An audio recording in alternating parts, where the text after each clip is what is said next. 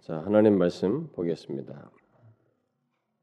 하나님 말씀 예, 시편 2편 시편 2편 7절부터 9절인데 우리가 지난 수요일 날도 이렇게 계속 살폈으니까 1절부터 9절까지 쭉 우리 함께 읽어보도록 합시다. 시작. 어찌하여 이방 나라들이 분노하며 민족들이 헛된 일을 꾸미는가? 세상의 군왕들이 나서며 관원들이 서로 꾀하여 여호와와 그의 기름 부음 받은 자를 대적하며 우리가 그들의 맨 것을 끊고 그의 결박을 벗어버리자 하는도다. 하늘에 계신 이가 웃으시며 주께서 그들을 비웃으시로다. 그대의 분을 바라며 진노하사 그들을 놀라게 하여 이르시기를 내가 나의 왕을 내 거룩한 산 시온에 세웠다 하시리로다. 내가 여호와의 명령을 전하노라. 여호와께서 내게 이르시되 너는 내 아들이라 오늘 내가 너를 낳았도다. 내게 구하라. 내가 이방 나라를 내 유업으로 주리니 내 소유가 땅 끝까지 이르리로다. 내가 철장으로 그들을 깨뜨리며 질그릇같이 부수리로다.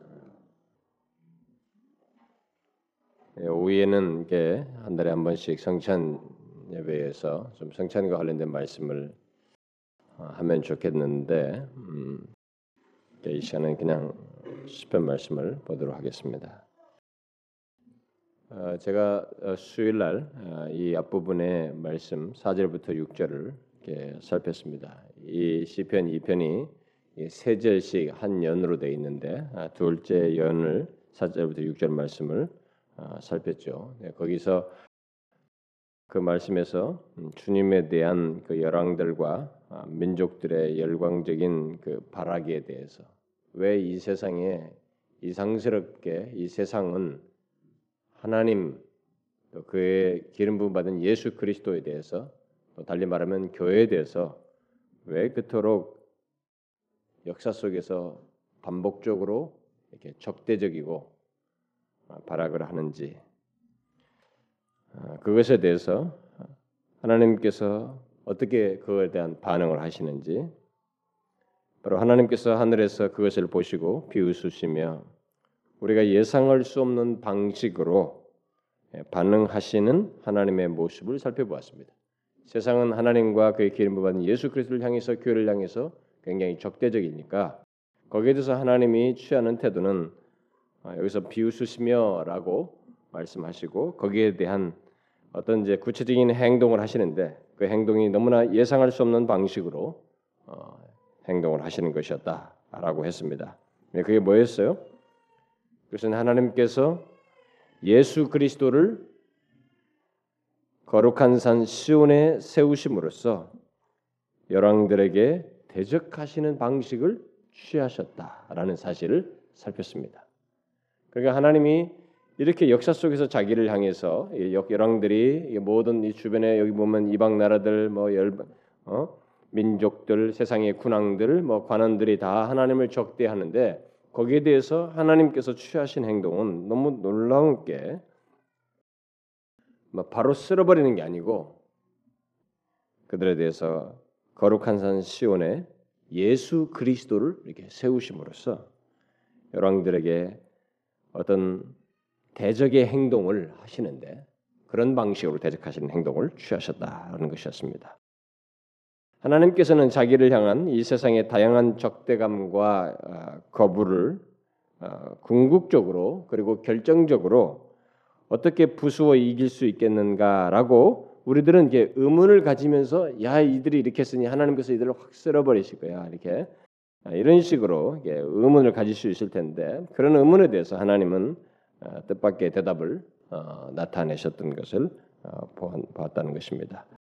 그러니까 우리의 생각은 그런 면에서 굉장히 짧습니다. 우리는 감정적이고 그냥 일반 상식적인 차원에서 생각을 하는데 하나님께서 이, 이, 세상 자기를 적대하는 세상에 대해서 이 그 독생자를 이 세상에 보내어서 시온산에 세워서 어떤 일을 하시는 이런 생각할 수 없는 엄청난 계획을 예, 실행하셨다는 거죠.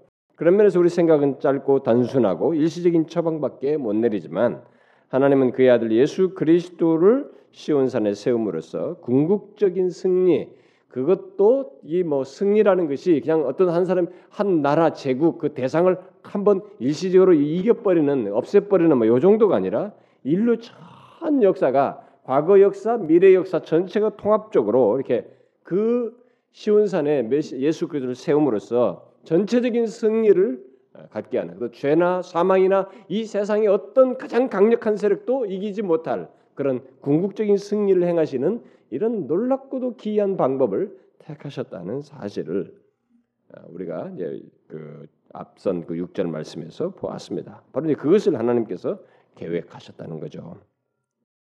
그래서 하나님께서는 이런 계획을 실행 어, 계획을 하시고 이제 거기서 한 걸음 다 나아가서 그 사실을 어, 이제 본문에서 이제 오늘 우리가 살필 이제 7절부터 그 9절에서 공식적으로 말씀하시고 계시는 것을 이제 보게 됩니다. 그런 것을 그런 계획을 공식적으로 말씀하시는데 그게 내용이 뭐냐? 내용이 이제 거기 7절부터 9절에 표현된 대로 뭐예요? 제일 첫 번째 내가 여호와의 명령을 전하노라 이렇게 이것을 공식적으로 어, 표명하신데 내가 명령을 전하노라 아, 여기서 이게 곧 법령 또는 하나님께서 하실 어떤 아, 계획, 계획을 어떤 그런 것을 전한다라는 얘기가 되겠습니다. 자, 이 말은 어, 모든 세상에 대한 하나님의 거룩한 지혜에 의한 계획 예? 그것을 여기서 하나님의 여호와의 명령으로 어, 묘사를 하고 있는 것입니다. 또 그의 거룩한 뜻에 의한 결정을 우리에게 알게 하실 것을 말하고 있는 것입니다. 그러면 그게 구체적으로 뭐냐? 하나님께서 어? 어? 공식적으로 선포하시는 지금 모든 세상에 대한 하나님의 거룩한 지혜요, 거룩한 뜻에 의한 결정이 뭐냐? 우리에게 알게 하시는 것이 뭐예요? 뒤에서 나오는 것처럼 너는 내 아들이라 오늘날 내가 너를 낳았도다라는 것입니다. 우리가 이런 거 찬송가 가사도 복음성가 가사도 이런 내용을 부르고 있습니다만은 이 말씀을 사도행전 13장에서 인용해서 말을 하게 되는 말을 하는데 한번 찾아봅시다. 이걸 예, 찾아보는 게 낫겠습니다. 음, 사도행전 13장 33절 음, 33절 읽어봅시다. 시작. 곧 하나님이 예수를 일으키사 우리 자녀들에게 이 약속을 이루게 하셨다 함이라. 시편 둘째 편에 기록한 바와 같이 너는 내 아들이라 오늘날 너를 낳았도다 하셨고. 예? 그러니까 이, 게 지금 이 말씀에 이 성취가 됐다. 약속한 것이 성취가 됐다. 이렇게 이제 이 사도행전 기록자가 얘기를 하고 있는데 그건 뭡니까? 어떤 것을 성취를 얘기하는 거예요? 그 예수 그리스도의 이제 부활하심을 통해서 그 부활과 관련돼서 말을 하고 있는 거죠. 부활과 관련해서 아, 이런 사실이 있게 된 것을 얘기하고 있는데 그러니까 하나님이 예수님을 일으키셔서 어, 우리 자녀들에게 이 약속을 이렇게 이루게 하셨다라는 것입니다. 그것이 바로 이제 시편 2편에 기록된 것인데 바로 그것을 너, 너, 뭐야 너는 내 아들아 오늘 내가 너를 낳았도다 하는 것이다. 이렇게 말하고 있습니다. 그러니까 부활로 인해서 하나님의 아들의 나심을 말한 것입니다. 부활을 통해서 하나님의 아들로 나심을 예, 언급을 하고 있는 것이죠. 로마서 1장 4절에서도 예수 그리스도께서 죽은 자 가운데서 부활하심으로 하나님의 아들로 인정되셨다라는 언급을 보게 됩니다. 그분은 이미 하나님과 함께 계셨던 분이셔요. 예수 그리스도는 그렇지만은 그가 부활하실 때 하나님의 아들됨을 드러내셨다는 것이죠. 어? 입증하셨다는 것입니다. 예, 그, 그래서 지금 이 지금 오늘 그 말씀이 지금 우리가 인용한 그 사도행전에서 말한 이 내용이 시편 7절 말씀이 바로 그런 차원에서 이 얘기를 하고 있는 것입니다. 이게 하나님의 계획이었어요. 이 세상에 대한 이김, 적대하는 세상에 대한 하나님의 반응이에요. 그걸 어, 어떤 식으로 이기는지를 드러내는 것인데 바로 이 부활과 관련해서 이 얘기를 하고 있습니다. 아, 그래서 결국 예수님께서 어, 부활하실 때 그는 죽은 자들 가운데서 최초로 태어나시, 태어나셨, 태어나셨고 결국 인을 받으신 거다. 이것을 확증하시는 인을 아, 받으신 것이다. 라는 면에서 이렇게 로마서 입장 사들도 좀 여기서도 사도행전에서도 말을 하고 있는 것입니다. 그걸 밝히 드러내셨다는 거죠. 그러면서 이제 오늘 그 다시 이거 시편 2편의 그 8절을 보게 되면 8절에서 내게 구하라. 어, 내가 이방 나라를 내 유업으로 줄이니 내 소유가 땅 끝까지 이르리로다. 이렇게 말을 하고 있습니다. 하나님께서 이방 나라 옛날 성경으로는 열방을 어, 유업으로 그에게 주시, 주시며 온 땅을 그의 통치하려 두셨다는 것을 말하고 있습니다.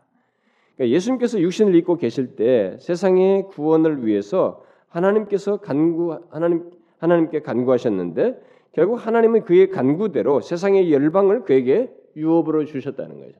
그래서 예수 그리스도 부활하시고 나서 이 모든 세상의 통치는 예수 그리스도의 권세 아래 있습니다. 우리가 지난번에 교리반 공부한 사람들은 다 배웠습니다만은 이 모든 것이 주님께서 다 통치권을 가지고 계셔요. 마지막 최후 심판 이 모든 것 때까지 통치권을 행사하십니다. 아, 근데 이 내용 속에서 이제 우리가 생각할 것은 내게 구하라 내가 이방 나라에게 주리라 이렇게 하면서 그게 주셨다는 것인데 여기서 이제 우리가 한 가지 또 우리에게 적용적인 포인트를 찾는다면은 하나님께서 이런 것을 이게 선물 우리에게 선물하신 여기 선물로 주시는 것인데 하나님의 선물은 기도로 얻어진다는 사실을 여기서 또한 연결지어서 말을 하고 있다는 것을 우리가 좀 놓쳐서는 안 되겠습니다. 우리는 하나님의 말씀에 내게 구하라 여기서도 여기서 내게 구하라 이러면 이르르 주리니 이렇게 말을 하고 있죠. 성경에서도 상수원에서도 내게 구하라 그리하면 얻을 것이다. 뭐 이렇게 구하는 자가 얻는다 이런 말씀을 하고 있습니다. 여기서는 여기서도 하나님께서 그러면 구하는 자에게 주신다 이렇게 말을 하고 있습니다. 그리고 실제로 예수 그리스도께서 그렇게 하셨다. 예수 그리스도께서 이 세상의 통치권을 부활 부활하심으로써 모든 생명 통치권을 행사하는 것도 구하는 가운데서 주신 것으로 묘사를 하고 있습니다. 자, 이런 사실에서 우리는 하나님의 선물이 기도를 통해서 얻어진다는 사실을 우리가 여기서 보게 되고 또 이것은 성경에서 시정 일관하게 우리에게 강조하고 있는 사실이에요. 그러니까 온 세상을 통치하실 어, 왕으로 앉으실 예수 그리스도께서 육신을 입고 계시는 동안 하나님께 쉬지 않고 기도하셨다는 사실을 우리가 놓쳐서는 안 되죠. 지금 여기서 그 가운데서 그에게 통치권을 주시는 이 내용조차도 바로 그런 기도에 대한 응답으로 주셨다는 사실을 언급을 하고 있습니다. 여러분과 저는 하나님께서 지금도 우리에게 어떤 선물을 주실 때 이 선물을 구함으로써 주신다는 거죠. 그러니까 이런 것에서 많은 사람들이 신앙생활하면서 왜 내게는 하나님께서 이런 것을 안 주시나 뭘 어쩌나 이런 말 하지만은 하나님께서 반드시 내 욕심대로 주시는 건 아니지만 구하는 것을 통해서 선물을 주시는 선물 개념이에요. 구하는 것에 대해서 주시는 것은 주신 여부는 선물로서 선물은 줄 수도 있고 안 줄 수도 있는 거예요. 어? 선물이라는 개념이에요. 그런 면에서 그런데 그 선물을 구하는 자에게 주신다는 거죠. 그러니까 우리들이 예수를 믿으면서도 구할 줄을 모르는 거예요. 특별히 어떤 사람들은 이게 아예 신앙생활하면서 굉장히 그게 몸에 배가지고 항상 구하고 그 하나님이 주신 걸 경험하고 뭐 이렇게 신앙생활하는 분들 굉장히 많이 있어요. 이게 오래된 사람들 중에. 근데 어떤 사람들은 이 머리만 자꾸 커져가지고 발전해가지고 가지고 성경 지식을 잘못 활용해. 하나님은 뭐 다 알아서 주시겠지. 응?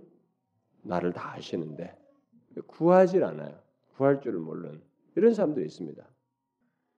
어떤 한 친구 어떤 한 후배인데 예, 그 친구는 이제 서울대 의대를 나와서 의사를 하는 친구 후배예요. 근데 걔는 옛날에 그 뭐 하나님이 다 아시는데 다 아시는데 뭐 그렇게 상상이 뭐 기도할 필요가 뭐 있느냐. 아시니까 하나님께서 주시지 않겠느냐. 믿음 좋은 게 아닙니다 그게. 어, 뭐 바르게 아는 게 아니 바르게 아는 게 아니죠 성경은. 하나님은 자기 자신을 인정하고 자신과의 인격적인 교통, 자꾸 뭔가 이게 이 친분이 있는 가운데서 구하는 자에게 선물로 주시는 거예요. 예, 바로 이런 내용을 여기에 동시에 지금 메시아를 통해서 이 세상 자기를 적대하는 세력을 하나님께서 승리케 하시는 방식을 취하셨다는 말을 하는 중에 바로 이런 방식으로 그 하나님께서 이 독생자에게 통치권을 위임하셔서 하시는 일을 진행하셨다는 사실을 말해주고 있다는 거예요. 우리가 이런 포인트를 또한 놓치지 말아야 는 것입니다. 자, 이제 그 계속해서 본문 구절을 보게 되면 본문 구절에서 예수 그리스도께 주어지는 그 적대하는 세상에 예수 그리스도를 시온산에 세워서 그에게 주시는 승리가 얼마나 확실한지를 이제 보게 됩니다. 그에게 그에게 주어지는 궁극적인 승리가 얼마나 확실한가를 보게 됩니다. 뭐라고 기록하고 있습니까? 하나님 아버지의 말씀이에요. 하나님 아버지께서 말씀하시기를 내가 철장으로 그들을 깨뜨리며 질그릇같이 부수리로다. 이렇게 말하고 있습니다. 부활하신 예수 그리스도께서 지팡이를 일반적으로 성경에서 우리가 뭡니까 시편 23편에 보면 목자로서 지팡이를 얘기합니다. 지팡이로 이렇게 인도하는 얘기를 합니다. 그 예수 그리스도의 지팡이를 그의 양들을 인도하시는데 쓰는 이런 개념이 있어요. 지팡이를 상징적으로 할 때 분명히 자기 양들을 인도하기 위해서 툭툭툭 치면서 이렇게 하듯이 쓰시는 양들을 위한 지팡이가 있는가며 그의 다른 손에는 다른 것이 쥐어져 있는데 그게 뭐냐면 철장이에요. 이걸 뭐 지팡이로 비유할 수도 있어요. 또 네, 그런 것도 비유할 수도 있지만 어떤 여기서는 구체적으로 철장으로 얘기합니다. 철장을 가지고 자기를 대적하는 자들을 깨뜨리신다는 사실을 말을 하고 있습니다. 여러분 철장으로 어, 내리쳐서 깨뜨리는 것이 뭐 이건 사실 굉장히 쉬운 것입니다. 어, 철장으로 내리쳐 깨는 것이 그러니까 부활하신 주님은 그 권세를 가지시고 주를 대적하는 자들을 내리치시며 토기 그릇을 토장이가 쉽게 내려 때려서 깨뜨리듯이 그렇게 깨뜨린다는 거예요. 아, 여러분이 아실는지 모르지만 주님은 여기 시편 말씀의 예언대로 죽음을 이기고 부활하신 후로부터 자기를 대적하는 모든 세력을 짓밟고 계십니다. 그러나 그의 깨뜨리심과 부수심의 절정에 이르지는 않았어요. 지금도 그런 일이 벌어져요. 왜냐하면 그분의 통치 아래서 이 세상 권세와 모든 역사는 진행되고 있거든요. 우리는 그것을 정확히 보지 못해서 그렇지만은 여러분 이 세상 역사 안에서도 다 가는 거예요. 여러분 히틀러나 뭐 이런 것들 이런 사람들이 다 반기독교적 아니겠어요? 근데 이런 것들을 하나님께서 적절한 타이밍에 다 그런 일을 행하시는데 뭐 특별히 뭐 여러분 1세기 당시부터 로마 정권은 두말할 것이 없었습니다. 그런데 부활하신 후에 자기를 대적하는 모든 세력자들을 짓밟고 계셔요. 그러나 그 깨뜨리심과 이 부수시는 것의 피날레는 아직 남아 있어요. 그 절정은 그가 다시 오실 때 일어나게 되는 것입니다. 성경이 예언하는 바가 그렇죠. 예수님께서 육신을 입고 계실 때만 해도 열방들과 아, 열왕들 그리고 관원들은 연합해서 예수 그리스도를 대적했습니다만은 그의 부활 이후에 이 상황은 완전히 달라졌어요. 부활 이후에는 어느 왕도 어느 민족도 예수 그리스도의 권세를 그의 복음의 능력을 완전히 철저하게 짓밟지 못했습니다. 여러분 보세요. 예수 그리스도 이 땅에 육신 입고 계실 때는 이렇게 계속 짓밟힘을 당했어요. 그래서 십자가에 달려 죽었습니다. 그들의 수동적으로 그들에게 다. 근데 부활하신 이후에 여러분 잘 보시면 그때부터 예수 그리스도의 복음 그분의 얘기예요. 그분의 얘기가 막 퍼져 나가고 그랬습니다. 그런데 희한하게 어느 제국의 왕도 어느 민족도 이 예수 그리스도의 권세, 이 복음의 능력을 완전히 짓밟지를 못했어요. 역사를 잘 보시면 나라와 제국이 기독교를 잔멸하려고 굉장히 애를 씁니다. 심지어 여러분 사도 바울이 부활하신 예수 그리스도를 향해서 막 달려갔잖아요. 그때 사울아 부르면서 뭐라고 그랬어요? 네가 나를 핍박한다. 지금 크리스천들을 핍박하라 가는데 나를 핍박. 아무런 권세를 가지고 위임받은 권세를 가지고 갔지만은 짓밟지는 못하는 거예요. 오히려 다 그분 앞에서 부활하신 주님 앞에서 다 꺾이는 거예요. 그 역사가 부활하신 이후로부터 완전히 달라진 역사가 전개됐습니다. 근데 바로 그 얘기예요. 지금 이, 이 구절 같은 내용이 그런 것을 예언적으로 얘기한 것입니다. 그래서 처음 십자가 복음이 이 로마로 이렇게 전파되잖아요. 로마 제국에 로마 제국이 전파되던 예, 처음에 초기 300년 예? 로마 제국이 너무 크게 있었으니까 이스라엘 옆에 주변에 뭐 북아프리카지 뭐 다 이스라엘 땅 아니죠 로마 제국 땅 아니었습니까? 로마 제국이 전파되는 이 300여 년 동안에 로마 황제들의 핍박은 뭐 상상할 수가 없었습니다. 그 유래를 찾을 수 없을 정도로 잔혹했어요. 그때 죽은 순교자들의 수는 헤아릴 수 없이 많았습니다. 사람이 보기에는 황제들이 하나님을 비웃는 것처럼 보였어요. 그리고 성도들을 마치 거꾸로 성도들을 이 황제들이 질그릇을 깨듯이 팍팍팍 깨는 거예요. 어? 사자밥이 되게 하고 뭐 불에 태 죽이고 이렇게 막 마치 황제들이 성도들을 이렇게 질그릇 깨듯이 깨는 것 같아 보였습니다. 그렇지만은 실제로는 반대 현상이 벌어졌어요. 하나님이 이런 방식을 자기를 대적하는 세상에 대해서 시온산에 예수를 세워서 이루신 그 방식이 똑같이 이 크리스천들의 역사 속에서 그대로 똑같이 반복된 것입니다. 어떻게 됐어요? 실제로는 로마 황제들이 성도들을 깨는 것 같았지만은 반대로 하나님이 로마 황제들을 향해서 비웃고 그들을 깨뜨리는 역사를 행하셨어요. 철장으로 그들을 깨뜨리시는 그 일을 진행하셨습니다. 그래서 그 거대 로마 제국이 이방신들로 가득했던 그 로마가 결국 어디다 굴복해요? 무슨 뭐 강력한 무슨 적대 세력인 뭐 나라 뭐 이런 데서 먼저 정복함 굴복합니까? 아니에요. 강력한 세력으로 나중에 뭐 들어온 뭐 이방 나라 이 그들이 말하는 것처럼 야만족들이 들어오고 막 이렇게 호, 왔지만 왔지만은 그런 것이 앞서서 어디에 먼저 이 나라가 정복당합니까? 기독교에 정복당해요. 기독교에 승복합니다. 이 황제가 신이라고 했던 그 나라가 믿겨지지 않을 정도로 그래서 황제가 신이 때문에 그를 큐리오스라고 막 그를 주라고 고백하라고 하면서 그것을 도장 찍어 여보서 찍으면서 여부를 따져가지고 심판하고 죽이고 하는 이런 권세를 행사했던 그들인데 그 나라가 거꾸로 정반대로 자기들이 죽였던 그 타겟이었던 그 기독교에 굴복을 당합니다. 그래서 기독교를 국교로 공인하는 이런 일을 로마 제국이 해요. 그 로마 아니, 기독교를 핍박했던 이 30여 명의 황제와 군주들 가운데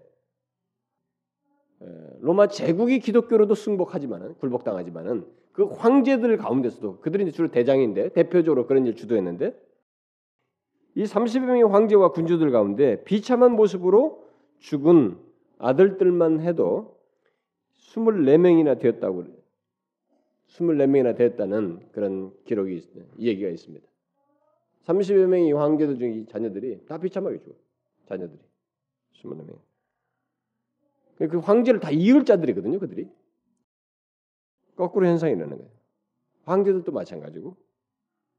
심지어 포악한 핍박자 줄리안 황제는 예수를 갈릴리 사람이라고 이렇게 조롱해. 예수 그 갈릴리 인간 아니냐? 갈릴리 사람 아니냐? 이렇게 하면서 갈릴리 사람이라고 부르면서 그를 무시하는 제스처를 제스처를 어, 취했는데 그 중에 뭐 우리가 대표적인 유명한 제스처로서 그가 칼을 뽑아서 하늘을 향해서 치켜들었던 그런 제스처까지 취했다는 거죠. 그런데 그가 전쟁에서 마침내 심한 부상을 당하게 돼서 결국 살아 돌아갈 소망이 이제 사라지게 되자 피가 막 엉킨 거예요 몸에 예. 엉킨 피덩이를 칼로 긁어 모으면서 한 마디의 독백을 남겼다는 그런 기록, 어, 얘기가 있습니다. 기록이 있어요. 그 뭐냐면은 그대가 이겼도다. 갈릴리 사람이여. 황제가 자기가 대적하면서 왜 그런 고백을 하고 죽습니까? 그거는 이런 모든 행동 속에서 기독교에 대한 그런 적대감을 가지고 행동했었다는 것이죠. 철퇴를 자기들이 만든 거야. 자기들이 다 깨트린 것 같아요. 얼마나 크리스천들과 갖고 놀았어요. 콜로세움 이런 데뭐 동물들에 의해서 잡혀 먹게 하고 뭐 불태 뭐 이렇게 해서 크리스천을 갖고 자, 장난쳤다고. 진짜 뭐 다 그릇 깨듯이 깨버리는 것처럼 했습니다만은 결국은 자기들이 다 깨졌어요. 희한하지 않습니까? 이게 로마가 한 대표적인 케이스예요, 여러분. 그 이후로도 역사는 이런 것이 이런 역사가 많이 반복됐습니다. 중세 시대에도 휘그노파 신자들을 잔혹하게 핍박했던 프랑스의 찰스 9세도 숨구멍마다 이렇게 피가 스며 나오는 무서운 병으로 밤낮 고통하다가 죽게 됩니다. 여러분 이건 예외가 없어요. 다 그래요. 역사 속에 이런 일이 있었습니다. 다 계속되어 왔습니다. 그러니까 지나가면서 그런 일이 계속 벌어져요. 그러니까 지금도 우리가 못 보는 가운데 우리는 10년이 길게 보이니까 이게 긴 덩어리를 못 보는 거예요. 역사는 한 황제가 몇십 년 해도 이게 딱 한마디로 요약이 되잖아요. 그가 어떻게 어떻게 했는데 하나님을 적대는데 결론이 어땠다. 딱 한 줄로 열왕기 기록을 보듯이 열왕기 어느 왕이 어쨌는데 어쨌는데 몇 줄로 딱 요약이 되니까 딱 볼 수가 있잖아요. 객관적으로. 근데 우리는 지금 그 현재 시제로 살고 있으니까 아, 왜 김정일이 안 죽냐, 뭐 어쩌냐, 뭐 이러면서 우리는 막 길게 보는 거예요. 모든 것이 그렇지 않아요, 여러분. 하나님을 적대하는 세력들이. 여러분 차이나도 마찬가지예요. 중국도. 아, 이 물론 기독교에 대해서 얼마나 적대, 그럼 무너지지 않습니까, 여러분? 자신들이 이기는 게 아니에요, 지금. 기독교를 짓밟겠다고 그렇게 애를 쓰지만, 그 지금도 추방시키고 뭘 하고 굉장히 전략적으로 애를 쓰지만, 그 외면상으로는 자기가 이기는 것 같습니다. 그런데 자신을 적대하는 세력이 하나님이 취하신 게 뭐냐면 예수, 자신의 독생자를 거룩한 산 시온에다 딱 세우는 거예요. 십자가에 달려 죽고 부활하게 하는 거예요. 이런 방식으로 궁극적인 승리를 하겠다고 했는데 아닌 게 아니라 승리가 돼버린 거예요. 아무도 못 이기는. 그분의 통치 아래서 모든 역사가 다 그에게 굴복당하는 이 현상이 벌어지고 있는 것입니다. 여러분 지금도 이런 역사가 벌어지고 있어요. 그래서 우리는 이 세상에 요즘 뭐 기독교에 대해서 뭐 어쩌고 저쩌고 어, 반발을 한다든가 무슨 그런 단체가 형성된다든가 어, 나라가 그렇게 한다든가 뭐 일제가 뭐 일제가 영원했습니까, 여러분? 기독교들 그렇게 핍박했던 일제가 가지 않습니까, 여러분? 어? 자기네가 패하는 거예요. 그 황제는 아니 그뭐 그, 그, 그, 전범들 말이야 다 재판 받고 말이죠. 그런 과정을 다 겪잖아요. 똑같은 현상이 벌어지는 거예요. 그 지금도 마찬가지예요. 지금도 모든 역사 속에서 기독교에 대해서 굉장히 적대적인 세력이 있어요. 우리가 볼 때는 막 강해 보여요. 뭐 무슬림이 어떻고 막 무슬림들이 기독교인들을 막 처참히 터키에서 죽이고 뭐 지난번 영상도 보고 그랬잖아요. 뭐 이렇게 죽이고 뭐 이렇게 벌어진다. 근데 여러분 그들이 이기는 게 아니에요. 정작 자기들이 질그릇처럼 깨지는 것입니다. 어떤 방식으로요? 이 십자가 부활을 통해서 우리는 이런 실견을 가져야 된다는 것입니다. 우리 세상에 대해서 오늘 예수 믿는 사람들이 대단히 위축되는 그런 면에서 적대적이다는 것을 세상 사람들과 자신의 삶의 환경이 주변 사람들이 자기를 적대적인 것에서 굉장히 위축이 되는데 그런 것이 아니에요, 여러분. 세상의 주권자가 누군데 주인이 누구이며 모든 통치를 누가 통치권을 누가 갖고 있는데 그 통치를 어떻게 이끌 것인데 방향은 어디로 가는데 우리가 다 알고 있는 바대로요. 그래서 우리는 이 시편 기자와 같이 이런 믿음을 가지고 현실을 보고 확신 있게 고백할 수 있는 것입니다. 그의 권세 아래서 그가 그들을 깨뜨리셔요. 궁극적인 승리는 그리스도가 하십니다. 그에게 속한 자들이 하는 것이지 세상과 세상 권세가 하는 게 아니에요. 우리가 다 이 몇천 년씩 살면서 다 못 봐서 그렇지 다 그렇게 됩니다. 지나가면서.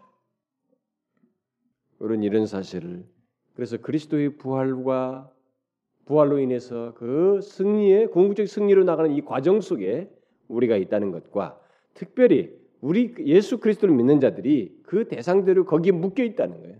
이 승리의 동참자로 있다는 것을 기억하고 이것의 영광스러움과 복됨을 알고 살아야 되는 것입니다. 예수 믿는 것이 다시 말하지만 얼마나 복된지 그분을 알게 됐다는 것이 부활하신 주와 그와 함께 죽고 연합해 다시 살리시면 연합된 자로서 묶여 있다는 것이 연합된 자라는 것이 얼마나 큰 복인지를 잊지 말아야 된다. 무슨 말인지 아시겠어요? 이게 세상을 보는 시각이에요. 역사를 보고 이 현재색을 보는 그 시편 기자가 이런 시각을 보니까 자기 적대하는 세력이 얼마나 많아요. 세상 관원 이방 나라 모든 모든 여기 다 열왕들이 전체 세력이 적대하는 데서도 이렇게 담담히 말할 수 있었던 것입니다. 우리도 이렇게 담담히 말할 수 있고 믿어야 하는 것이. 예? 기도합시다. 하나님 아버지 감사합니다. 우리에게 이 독생자 예수 그리스도를 통한 궁극적인 승리에 동참할 수 있게 해주시니 너무 감사합니다. 세상은 마치 우리를 깨뜨리는 것 같습니다. 그러나 정작 그들이 깨뜨려지고 궁극적으로 하나님께서 자신이 뜻하신 대로 역사를 주도하시며 결론을 내신다는 사실을 우리가 분명히 바라보고 이 시편 기자와 같이 담대히 적대하는 환경과 세상과 대상에 대해서 이 예수 그리스도의 복음을 말할 수 있고 우리에게 예수 그리스도가 계시며 절장을 가지시고 모든 걸 통치하시는 그리스도가 계시다는 것을 증거할 수 있는 저희들 되게 하여 주옵소서. 그리고 우리들이 위축되지 아니하고 그 복, 그 복을 소유한 자요. 이런 예수 그리스도와 연합된 자인 것을 인하여 오히려 감사하고 기뻐하고 즐거워하는 저희들 되게 하옵소서. 예수 그리스도의 이름으로 기도하옵나이다. 아멘.